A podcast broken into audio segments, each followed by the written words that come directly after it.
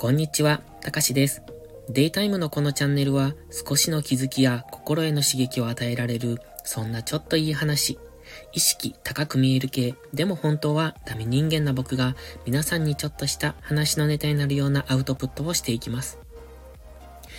今日はノートを更新しましたので、そちらを読み上げます。あなたは暗いのではなく優しいのだ。今日は素敵な言葉を見つけたのでご紹介しますね。あなたは暗いのではなく優しいのだ。あなたはのろまなのではなく丁寧なのだ。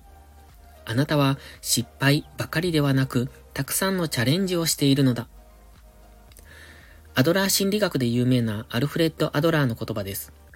これは言葉の言い換えですよね。物事は見方で180度印象が変わります。同じことをしていても見る角度で全く違う世界が見える。そして全く違う印象になるんです。一見暗そうな人は実は優しいの裏返しであって、のろまに見える人は丁寧だからゆっくりなのであって、失敗と思えることは実はチャレンジの言い換えなのです。皆さんも同じような経験があると思います。何をやってもうまくいかない。今やっていることは無駄なんじゃないか。でも、実はそれはその先の未来に必要な行為だったんだと、後で気づくんですよね。だから、僕は今やっていることに無駄はないと思っています。このダラダラした時間も無意味な二度寝も。この余裕ある時間があるから考えることができるし、新しいアイデアがひらめくんです。僕もよくやるんですけど、物事を一方向からだけ見ると、本来見るべきことが見えなくなってしまいます。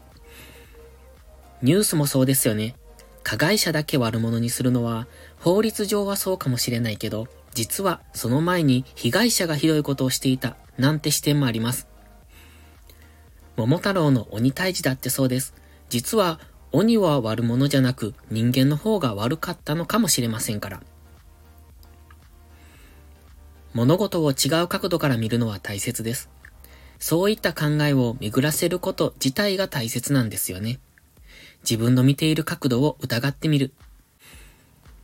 立場が違えば、置かれている状況が違えば、みたいな視点で考えてみる。